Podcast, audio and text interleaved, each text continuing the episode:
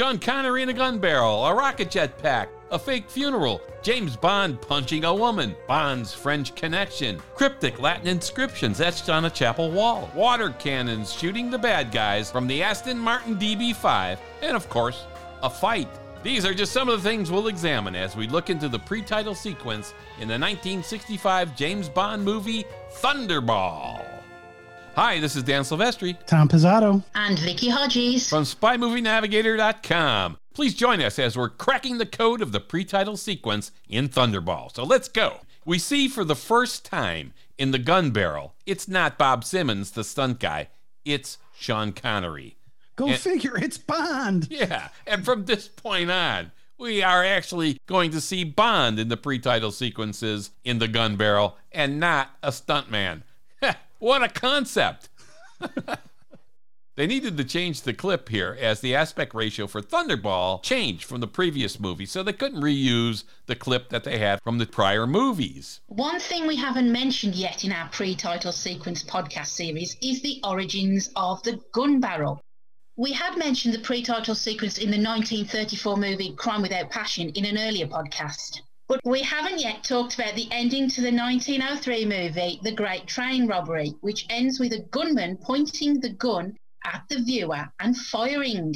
Some people think this scene also influenced the gun barrel sequences. Yeah, it's funny that these things were around decades and decades before Bond was even written. So that's mm. kind of cool. It, it actually is. And, and then when you hear about how it was made, it sounded like it, you know, it might have been in the backs of somebody's mind. But when Maurice Binder put that together, he was just playing around and said, Hey, if I shoot through this gun barrel, I can do this. Yeah, pretty cool stuff. Yeah. Yeah. We had mentioned the pre-title sequence in the 1934 movie Crime Without Passion in an earlier podcast. We've seen in the first three James Bond Eon production movies two circles that cross the screen. And by the way, I have always thought those were the double O. That's what that's just my take on it. I don't know. It looks like it should be the double O. But here in Thunderball, when the gun barrel scene ends, the gun barrel finally morphs to the first scene in the pre-title sequence. It doesn't just fade out like it did in the other movies. It actually shows us part of the first scene within the gun barrel. First time this has happened. So this is kind of neat. This is cool and a great addition to the series. And the circle shows the initials here, JB. And as the camera pans backwards, it shows JB is emblazoned on a casket. What? Again, for about 20 seconds, we must think this is James Bond. Dead. Yeah. Again! it's the fourth movie by Eon Productions, and Bond is dead again in the beginning. Yeah. I, he, they just love killing him off right at the beginning of the movie. Yeah, we remember from Russia with Love. Of course, it wasn't him, it turns out. But wow, I don't know. This makes me queasy, and I, I don't know what to do because Bond's dead already. And I'm thinking, wait a minute, there's another 21 movies. how, how can this be? well, we know that now. Back then, Back then, you didn't know it. So there's some advantage to being in the future. but this makes me just queasy. I got uh, Bond dead. I don't know. This makes me want to have a sip of coffee because I, I got to wake up here because Bond's dead. I'm just too nervous. Hang on. Mm. Hey, we found a delicious coffee for you, by the way. I mean, this is Spy Coffees. And you can find them at spycoffees.com. And our listeners get 20% off with roasts like Spy Master Dark Roast or Double Agent Medium Roast, which I'm drinking right now, or Agent Blend Light Roast in whole bean, ground, and even some K cups. Make a clandestine trip to spycoffees.com and use the spy code SPYNAV. S P Y N A V. And you'll get 20% off at checkout. All right, let's get back. I think I'm awake. we see as the funeral's ending in this small, beautiful French chapel, James Bond on this inside balcony speaking with a woman who turns out to be his French MI6 connection. You know, I'm pleased the creators went with a lighter setting for this pre-title sequence. Of course, the last two films have been set at night, giving a dangerous, foreboding atmosphere. This one feels more normal and more inviting to the viewer. That's Yeah, I like that too. That's good. It is a lot lighter feeling, except it's a funeral. Yeah, yeah, Yeah, there is that. Yeah. yeah. So now the funeral, the funeral with the JB on it was really for Jacques Bouvard, who was Spectre number six, who Bond reveals murdered two of his colleagues. Hmm. Now I'm wondering, what is James Bond doing at Jacques Bouvard's funeral? That doesn't. I don't get it. It makes me wonder why the hell he why is he there? Now we don't know if he killed two double O agents or colleagues, perhaps from the CIA or the French Deuxième Bureau. Though his French contact, who's credited as Mademoiselle Laporte, says At least you've been saved the effort of removing him. Colonel Bouvard passed away in his sleep, so they tell me.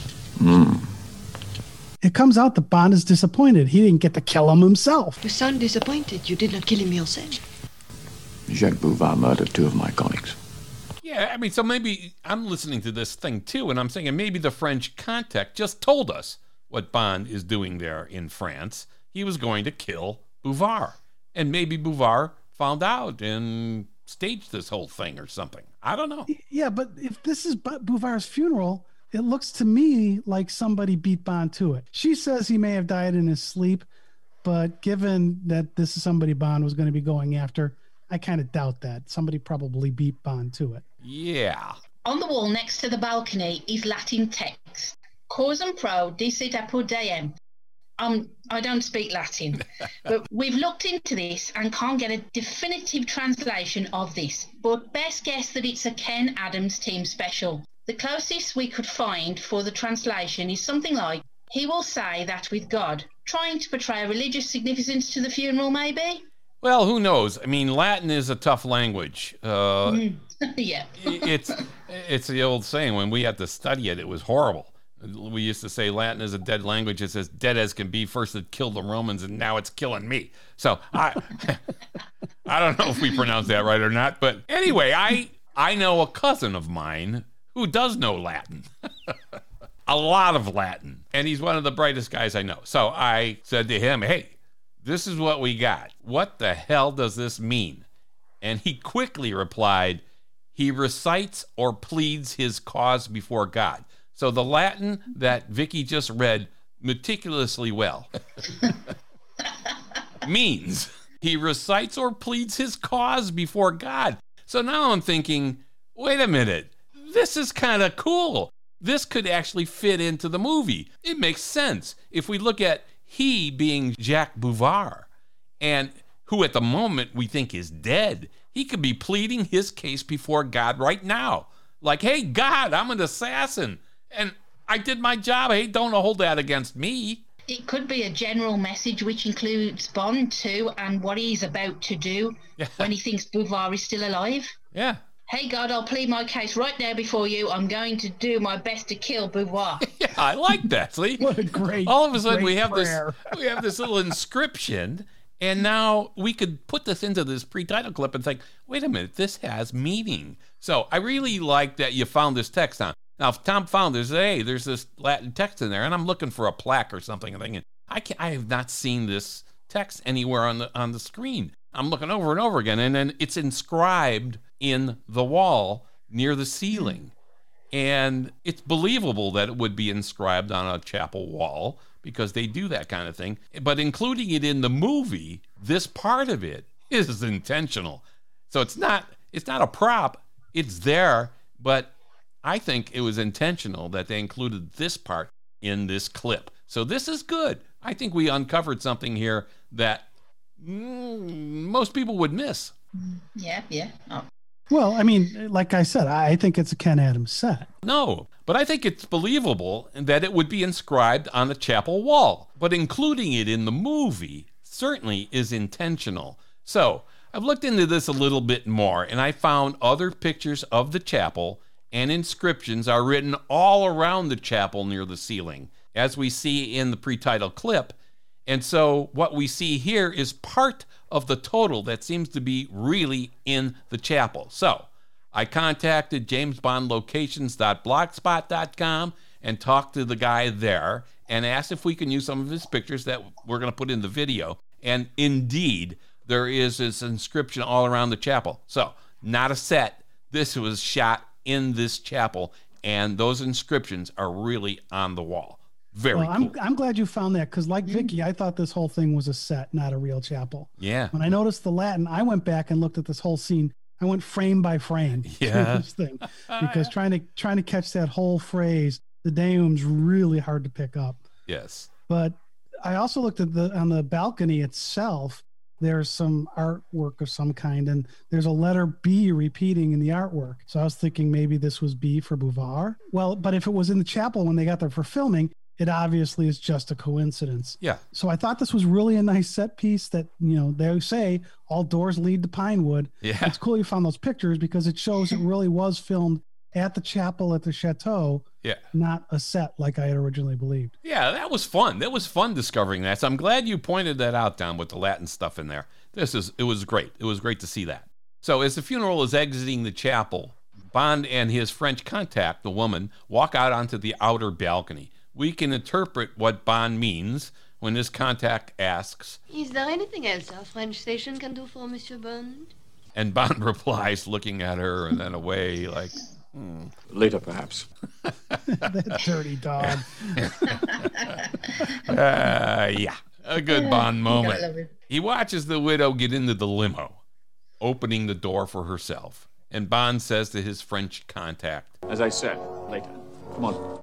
And the come on is important here. Why is that important here? We're going to explain that in a few minutes, but remember that Bond said, come on. All right, mm-hmm. so we switch to the chateau. The widow arrives and enters the room in which James Bond awaits. The chateau is the Chateau d'Anet, located about 78 kilometers west of Paris, France, near Dreux. All right, I don't know. It's a French town. It's D R E U X. I think it's Dreux. My mm. wife speaks French and she said that.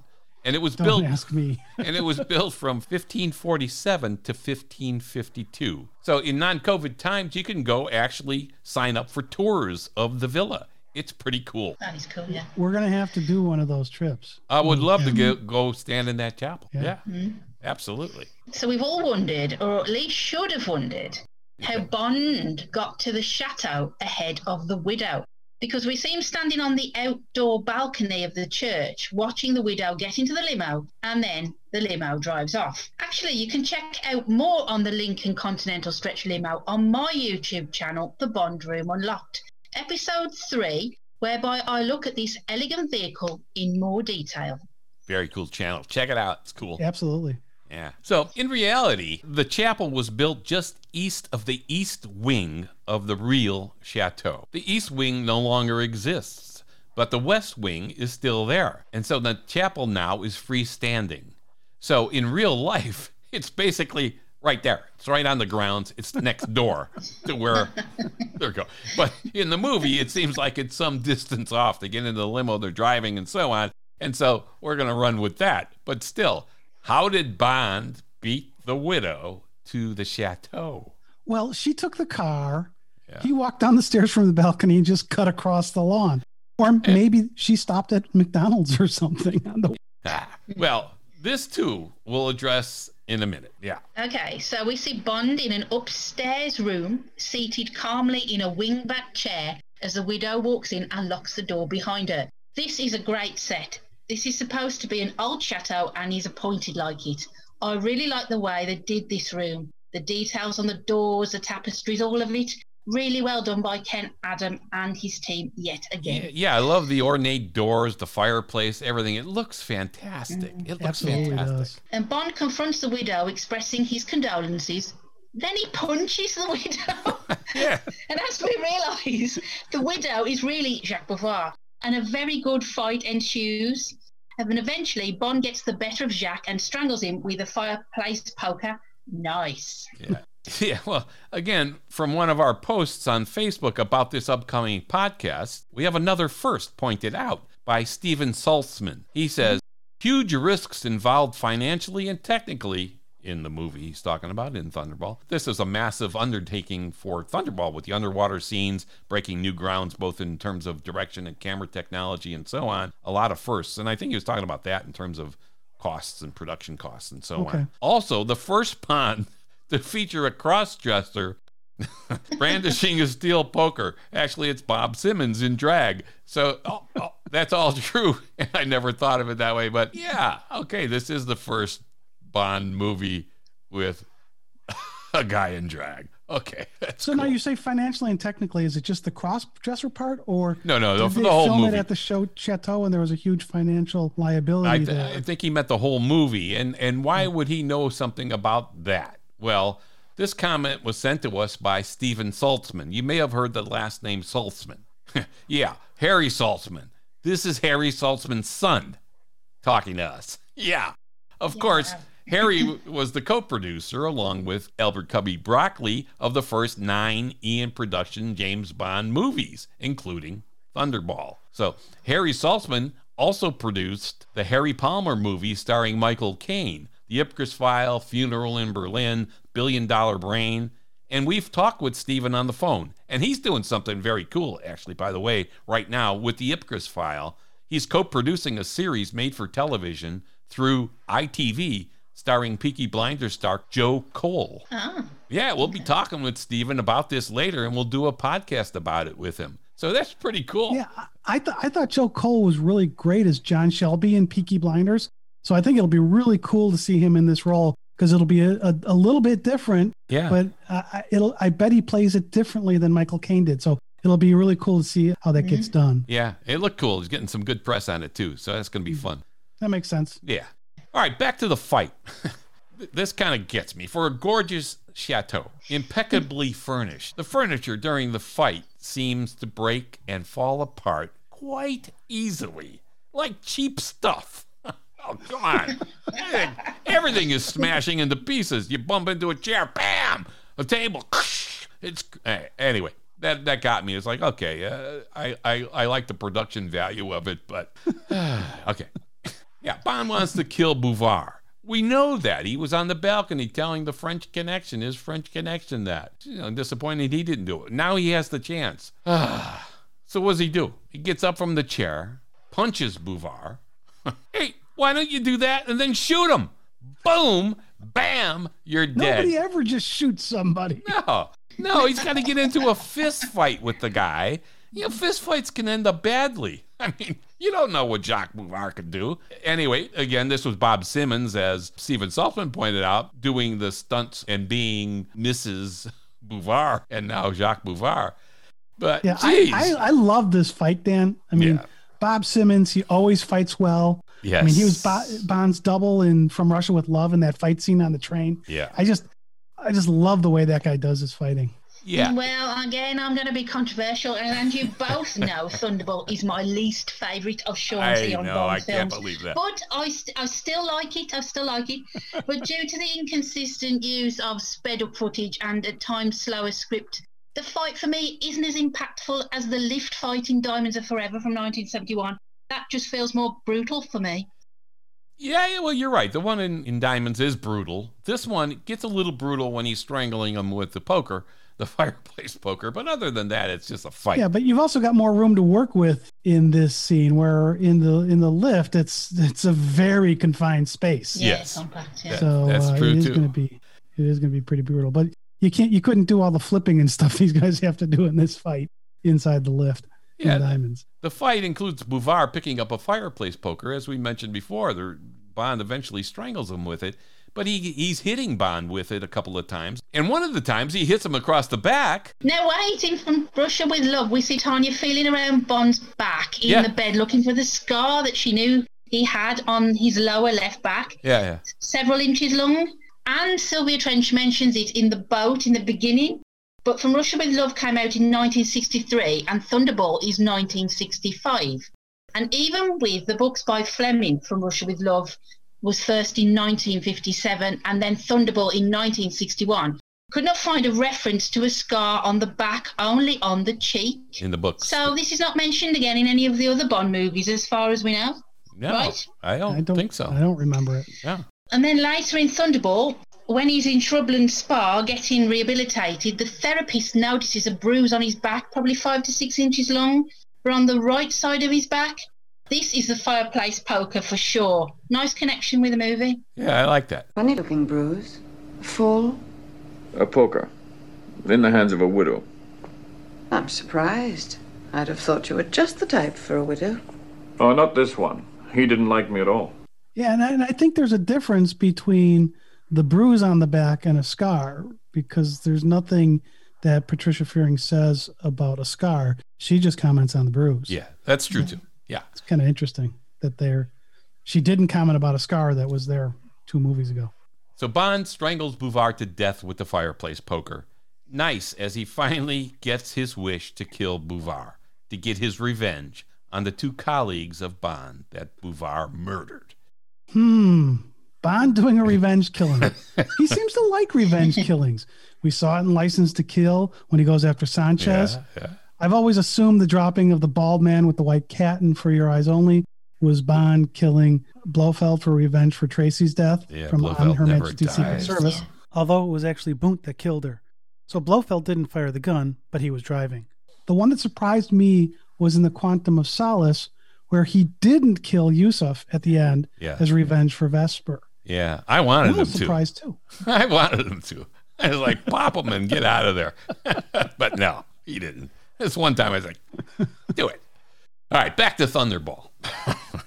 Bond needs to make a quick exit as he hears others approaching on the other side of the door where Bouvard walked in. Now, they obviously hear the commotion from the fight and all the cheap furniture breaking.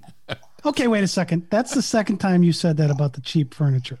It's a lovely chateau, no cheap furniture here. Except all the stuff that's smashing into pieces. Yeah, but it's just old and brittle. Yeah, right. I don't I think don't so. Anyway, the point is they she locked the door, as you recall, when she came in. For some reason, she, he, Bouvard, when she came into the room, locked the door. I don't know. Maybe she wanted privacy. He wanted privacy. But now they can't get in quickly because the door is locked. That's the point of this. Is like, okay, wow, they got to smash through the door. But typical Bond, as we will see this later in this very same movie, here he hesitates on his exit, takes flowers out of a vase, or, well, this is a chateau, it might be a vase, and tosses them, although if it's cheap, it may be a vase, uh, and tosses them on Bouvard's body. The point is this as Bond is trying to get the hell out of there, the door is being hit from the outside. Remember, he's smashing the door down because it's locked, as we said. Bouvard's guys will be in the room any second. and because Bond stops and throws the flowers on Bouvard, Bouvard's guys get in the room just in time to see Bond exiting through a door, which they would not have seen if Bond weren't so bold.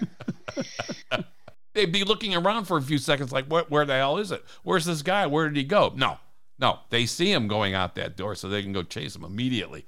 So, yeah, but it just makes it more exciting. If you just went, you know, you- it's like last minute. I know that's the, uh, you know that's it, and it's Bond. You know, I, I'm a cocky son of a gun. I got it. Oh, well, and it does it does let the henchmen be available for the next part of this scene. Because if they don't see him go off, they might not have gone out to the balcony for the next part. I of know, but this is a scene in a movie. A spy. He's a spy for crying out loud. You don't do this kind of crap. Ah, As Bond escapes on his rocket belt, yeah, we'll talk about that. Bouvard's goons get off five shots at him. Fortunately, they all miss They listen to us. Just shoot them. yeah, most of the people that shoot at Bond can't hit a damn target. So, so they get five shots off at him, which they would not have gotten off at him had he not thrown the flowers. By the way, uh, they missed, and he would have been killed there for sure. Boom, one hit, bam, you're done. Because now he's up in the air in a freaking rocket belt. and now you hit him with a bullet, he can't control it. Bam, he's dead anyway, whether he hits the ground or dies from the bullet. Yeah, but I, I remember when I went and shot that handgun, how hard it was to hit something. I can't trying to shoot something moving with a moving with a handgun would be pretty difficult, I would think. It would be. Bond Bond's pretty good at it though. So let's get back. You talked about the flowers he tossed on Bouvard, Yeah. And they could have been a foreshadowing of, of Bond's own funeral. Now, Dan, you just said rocket belt, and that was a good choice of words. Yeah. This is often referred to as a jetpack, but it's not a jetpack. What he flies is the Bell rocket belt. Okay, I'm going to get a little technical here. the rocket belt works off a chemical reaction hydrogen peroxide and nitrogen reacting with silver. Uh-huh. It results in steam and oxygen blasting out to create the thrust. Okay. The important part here is that the difference between a jet and a rocket is that the jet uses atmospheric oxygen to burn their fuel, Okay. and thus they have two openings at minimum to operate one to take in oxygen, the other for thrust or exhaust. Rockets are self contained and only have the openings for thrust or exhaust. So there you go. Okay. of course, you knew that, right? Yeah. I knew Tom course had looked that up. Yeah. so of course it's not Sean Connery flying the rocket belt. It's a real device. Then they brought in at the time there were only two guys who could fly it, and they brought in one of the guys, Bill Suitor. He flies the rocket belt off the balcony, and we see Bond with the two guys chasing him. Bond stops and puts on the helmet. Yeah. Okay. Yeah. Now, really, okay. There's safety, and then there's safety. Bullets will be flying at you virtually any second, and you stop and don a helmet to protect you from injury in case you might crash with your If I was rocket getting that, if I was putting a rocket belt on, Which- I would put a helmet on. with your rocket belt. I mean, yeah, you'd want to put it on, but I mean, they're going to be killing you with bullets any second here. You know, i take your chance. I would take my chances. Like, I'm getting the hell out of here. But anyway, Well, the producers not wanting Bill Suitor to just fly the thing without a helmet, but Suitor insisted on wearing the helmet. Therefore, they have to show Bond wearing a helmet. there you go. They actually had to film the scene with Bond and the helmet later, as far as we can tell. Now, interestingly, in the UK back in September of last year, the GNISS, Great North Air Ambulance Service, and Gravity Industries tested a jetpack for paramedics to use to reach those injured in mountainous terrain. Andy Mawson of the GNIS said that it's the biggest advantage is its speed.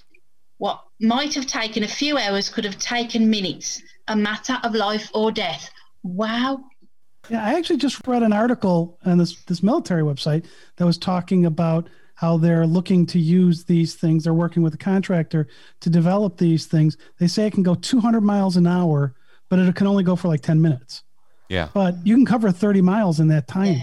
So if you've got to if you've got to bring some specialist onto a site or get somebody out, you've got a really interesting use of this thing. And when they do that, I'm going to instantly think of Thunderball, and I'm going to think about how much I want one of these toys. Yeah, I think the Thunderball one, the real one, could only go for like 30 seconds or something. Yeah. But yeah. Yeah. All right. So now I love when Bond flies this thing, and then when he comes down, the amount of dirt that gets kicked up when he lands, the normally pristine DB5, it's got this layer of dust on it from this from this landing. Sure. But the passenger window was open, so the interior of the car would have also been covered with dirt. Yeah, so they get a little dust on their clothes. Big deal. I mean, he's dusty already. He's dirty. He's been in a fight. Who cares? There's another Yeah, suit but and as he drives away, the DB5 looks pretty clean again. Yeah, that's true. It seems it just seems inconsistent. Cleaned up a mm-hmm. little bit. Now, did you ever There, wonder? there we are with continuity and the Bond films again. Yeah, that's not a big thing. now, did you ever wonder why the rocket belt is sitting on the balcony just waiting for Bond to escape? Anybody out there wonder that? We did too.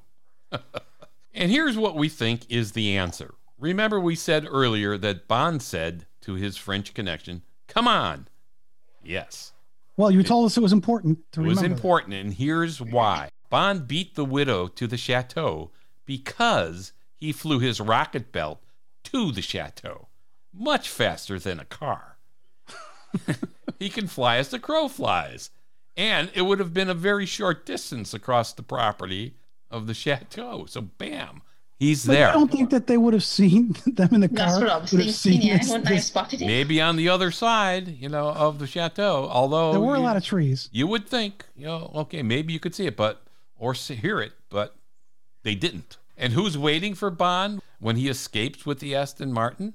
Yeah, his French contact, and there she is. So she was in on the whole rocket belt thing from the beginning. So there you have it. Mm. Let me let me then say you just said a second ago that the thing could go like for 30 seconds. Well, we Who refilled it while he was on? in the movie we don't out. know that. In the movie we don't know that. In real life, it could go, I think, for about thirty seconds. So you know, in the movie we have to have the willing suspension of disbelief, which sometimes you have to have with a Bond movie. I don't know. That's that's true. Now, Stephen J. Rubin, who's the author of the James Bond Movie Encyclopedia, and we did a podcast on him with that, and he's a contributor to our group on Facebook, he reminded us that Rose Alba portrayed Madame Bouvard, and the Japanese actress Mitsouko played Bond's French liaison. There you go. Yes, when Bouvard's limousine pulled out after the funeral, the DB5 is parked next to some other cars. But then I have to ask, What did he do with his hat and jacket that he had on on the balcony during the funeral? Where did they go? He, he hopped onto a jetpack. What happened to his hat? Well, you know, first of all, first of all, on a narrow screen version, which if you look on some of the YouTube clips of this, you can't see the DB5 parked off on the right. You got to look at the widescreen version of this to see that. And secondly, his hat and coat. Hey, what, what the hell? This is easy to get rid of, especially since Bond knew that his plans were to fly the rocket belt to and from the chateau. He gave them to his French connection or threw them Well, out. What does he Yeah, care? it How did, how did he know he'd need that? How did he know he need that? He wasn't certain that Bouvar wasn't dead until he saw Bouvar get into the limousine. I mean, remember, he was at Bou- what he thought was Bouvar's funeral. He was making sure it was. And then he sees that it's Bouvar instead of the widow getting into the limo. Yeah, yeah. So the- he had to make the decision then to go to the chateau. So how would he have been prepared for that? Well, because he had the rocket belt in his trunk. And, you know, it, no well dressed man should be without one, he said. So Yeah. Oh, he so had he it in his went trunk. down, down to the car. But the car, the car's threw in his front of the hat- threw his hat and, and jacket into the car, got the rocket belt on, put the rocket belt on, flew across the chateau, and still beat the car that drove a half a This mile. This is the problem with the with the DB5 being parked in front. now, And it's here again that I can see Q saying, "I've got this new this new item for you, Bond. You know, you, I, I put take this with you. You know, you might need it." It's here again. How did Q know he's going to need something like this? Yeah, exactly. yeah, well, Q's good with stuff like that. I mean, he, he kind of knows. And, and Bond, true. being prepared, may have hidden the rocket belt in the back of the chapel, uh, outside. Who knows? We don't know for sure. But he said, "Come on" to her to the French Connection, and she was part of this. So, all right. Back to his escape, they quickly throw the rocket belt into the boot of the Aston Martin. How hot would that have been? If he had just flown a rocket from the thing and he just lands and immediately takes the thing and throws it into the to the boot. Very careful just- where he grabbed it, I'm yeah. sure. Very careful where he grabbed that thing. Yeah, and then now the the top of this boot looks like it has a very light layer of dirt, very evenly distributed on here. Remember, I eh, said It kinda looks sloppy to me. I don't know. It it, had this like- layer. So if you look at the top of the boot, it does look like there's a light layer of d- dirt dispersed on it. We'll talk uh, more about that in a second. Yeah, there is dirt on it for sure. It's not unilaterally distributed. Well, no, actually, when he lands, it is. I can't see that. I didn't see that part. Now, the top of the boot looks like it has just a very light layer of dirt. And as I said before, evenly distributed across the car, including the top of the boot. And just as Bouvar's henchmen are about to open fire on them from the ground level as they ran after them out of the chateau, the DB5's rear shield comes up. And then the back of the car's dirt changes. It looks almost rusty. It's blotchy. Yeah, it's and blotchy, The dirt sure. isn't evenly distributed at all. And it wasn't just the act of the shield coming up. Something changed between the one take and this next take. All right. Then you see Bond, he fires out water at a tremendous velocity, enough to knock down all three guys in pursuit. now, there's four things I want to point out about the water. As Tom asked in another podcast, where can the Aston Martin store all that water? Yeah, I could see it shooting some water, but not that much. and, and water. I mean, God, how? eh, eh. Fundamentally, a water hose is being fired at you, so it's pretty easy to step aside, right? The hose, the hose is firing in one spot. It's, step aside, you won't get knocked over by it, or tumble and roll and and avoid it. No, not these guys. They all get knocked down by the water. That's my second point. The third point is why waste time with the water if you're Bond? Because you can. Q gave you a cool toy. You've got to use it. The bulletproof shield is up. Drive away. Get the hell out of there. what are you waiting for? Water. Yeah. But the last point on the water cannon shooting out of the Aston Martin, it answers our last question. This is a brilliant transition to the title sequence and a foreshadowing of what Thunderball's dominant theme is water. It's all about water, and this scene magnificently alerts us to what we are about to see as one of the main themes in the movie water, water, everywhere, from swimming pools with sharks to NATO aircraft underwater, the frogmen, underwater caves, secret underwater doors on boats, and more. It all starts right here. Brilliant. It really is. We post a lot in Bond Facebook groups, and we posted about this episode coming up and asked for some input. So Aiden Nairn, one of the members in one of the groups, said, I love Bond's pre-title sequence, especially how smoothly it transitions into the title sequence. So he agrees with us. And they're all good, but I'd say it's between Thunderball and Goldfinger for Connery's best pre-title sequences. We love them both. They're great. He's right.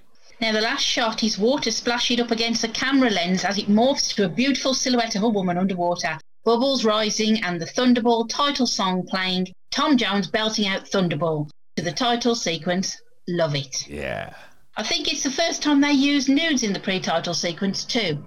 They used less and less clothes as they moved forward. Maurice Binder did the titles for Dr. No, and there's some silhouettes of clothed dancers. Mhm. Then Robert Brownjohn took up the title sequences for both From Russia with Love and Goldfinger. In From Russia with Love, the images are projected over scantily clad women. Goldfinger was the first title sequence to superimpose over a gold painted model, although the model was wearing a bikini or a bra and panties or something like that. Yeah. So in Thunderball, Maurice Binder returned and added the nude silhouettes. Yeah. On Her Majesty's Secret Service brought out more silhouetted nipples, and over time the silhouettes had more light cast on them, leaving a little less to the imagination. Yes, Binder filmed naked swimmers in black and white and then added colour by use of optics for effect. Yeah. This was a fun discussion. It was fun decoding some of the scenes in the pre title sequence for Thunderball. That wraps up our coverage of the pre title sequence. Thanks for listening. This has been Dan Silvestri Tom Pizzato, And Vicky Hodges. with our quick fire look at the pre title sequence in Thunderball. Follow us on Facebook, Twitter, and Instagram. Subscribe to our show, Cracking the Code of Spy Movies, right now through your favorite podcast app and on YouTube as well. Tell a friend about our show, support our sponsor, spycoffees.com, and thanks for listening. We appreciate it.